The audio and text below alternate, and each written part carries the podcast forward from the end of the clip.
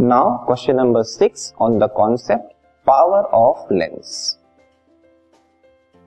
the question is a myopic person uses a concave lens of focal length 50 centimeter what is the power of the lens एक special case यहाँ discuss किया जा रहा है कि जो पर्सन है वो मायोपिक है।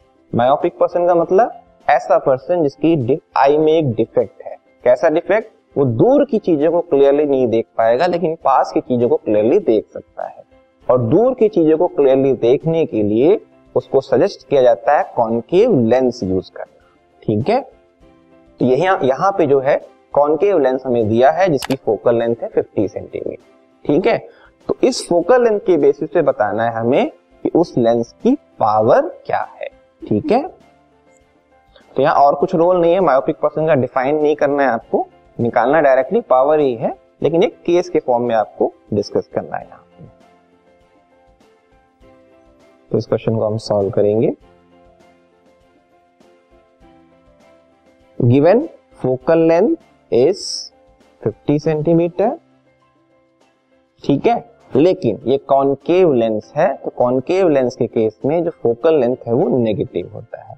तो नेगेटिव अपने आप आपको पुट करना पड़ेगा ओके हमें पावर निकालना है, ठीक है? Power is defined as one upon F या hundred upon F in case the focal length is in centimeters correct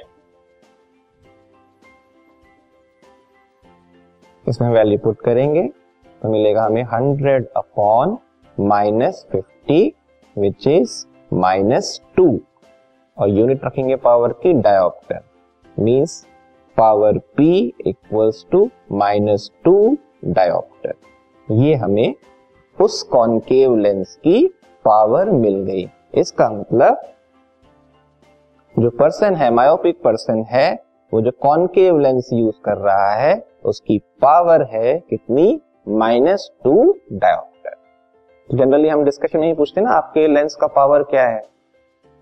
ठीक है? उसी को मेंशन कर रहे हैं, बोलते हैं नेगेटिव टू नेगेटिव थ्री ऐसे। तो नेगेटिव का मतलब ही है, आप समझ जाइए कि वो कॉन्केव लेंस पॉजिटिव है मतलब वो कॉन्वेक्स लेंस है। ठीक है? और यूनिट जो पावर की है, वो डायोप्टर में होती है डी से डिनोट के है।